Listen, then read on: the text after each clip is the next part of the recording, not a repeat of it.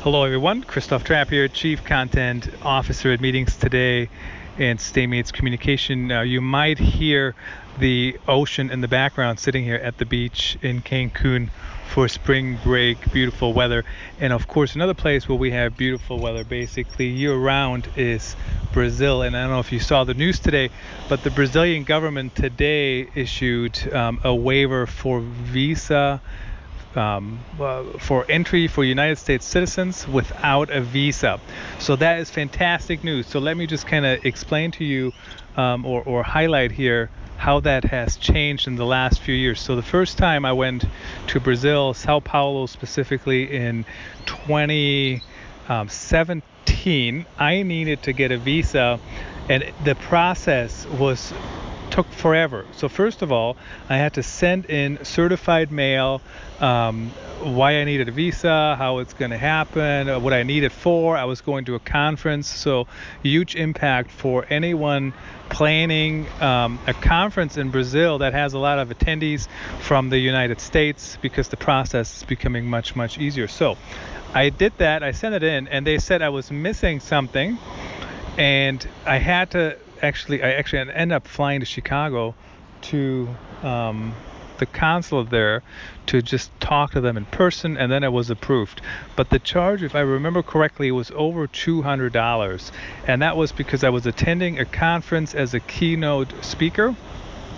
Um, and that was the charge. The tourist visa only, which I think is the same one for conference attendees, was around $160. So that is um, a good chunk of change, and especially if you consider, you know, how much does the registration to the conference even cost? You know, so if you're going to a conference and it's a thousand dollars or or you know fifteen hundred, um, hundred sixty dollars is a good chunk of change um, in the big picture of things. So now um, more recently, the Brazilian government changed that to e-visa entry for United States citizens.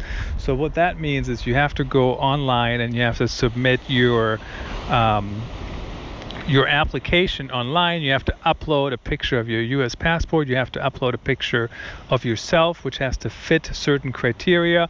Basically, think a passport picture that you take at Walgreens or or one of those places. Um, and that is $44 currently. And now, according to the Brazilian Tourism Organization, that is all going away June 17th, June 18th, something like that, um, later this summer.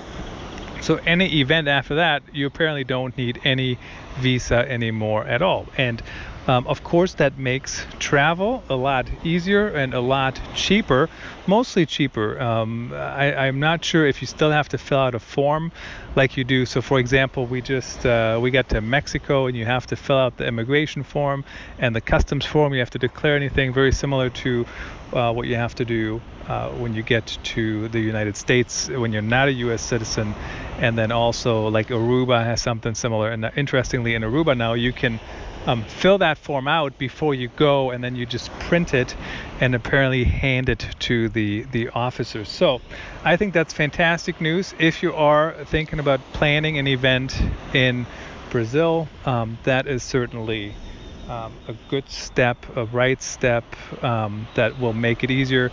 The the release we got from the tourism organization, they're saying it's already helping drive more uh, visitors of course, um, I think the numbers they shared were for tourism, not necessarily events. But if you are into leisure, like I am, uh, so business and leisure travel together, of course, that could be a good way to maximize your trip to Brazil, especially now. You can bring your family for free, right? Before it was 160 times how many family members, so that was a good chunk of change. Then it was $44 per family member and uh, so again that adds up super quickly now uh, the e-visa regulations are still in force until uh, middle of June. So interestingly, I already applied. There was some problem with the photo upload. I had to email them a bunch of times. Um, couldn't tell you how much time I spent on that process completely, but it certainly took a little bit of time. Uh, but now you don't need a visa anymore um, to visit a conference in or or any or, or the country for any reason um, going forward this summer. So good news. Um, if you've used that, uh, if you're planning on using it, feel free to leave a comment um, or always send me an email, uh, christoph.trappe at meetingstoday.com or christoph.trappe at stamats.com. Always happy to hear your thoughts. Um, that's the big news for today. If you're planning events in um, South America, that cost just went down quite a bit for attendees, and especially um, when multiple attendees from a company or multiple um, family members are coming along. Um, Christoph Trappe, again, thanks for joining me, um, Chief Content Officer at Meetings today.